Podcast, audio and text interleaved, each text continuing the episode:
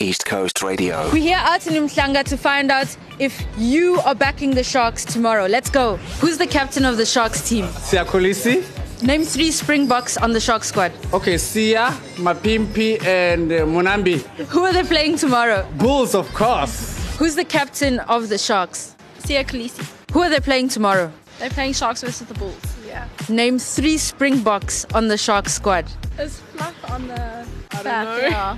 Who's the captain of the Shark squad? Kulisi, Name three Springbok players on the Sharks team. Ibn Etzebeth, Tom Dutoy, Lucanio Am, and Sia. And who are they facing tomorrow? They're playing the Bulls at Kings Park. Who's the captain of the Shark squad? I think it's Sia Khaleesi. Name three Springboks on the Sharks team. Uh, Sia Khaleesi, Mapimpe, Dutoy. Who are they playing tomorrow? The Bulls. Go Sharks! Who are the Sharks playing tomorrow? They're playing the Bulls. Who's the captain of the Sharks team? Khaleesi.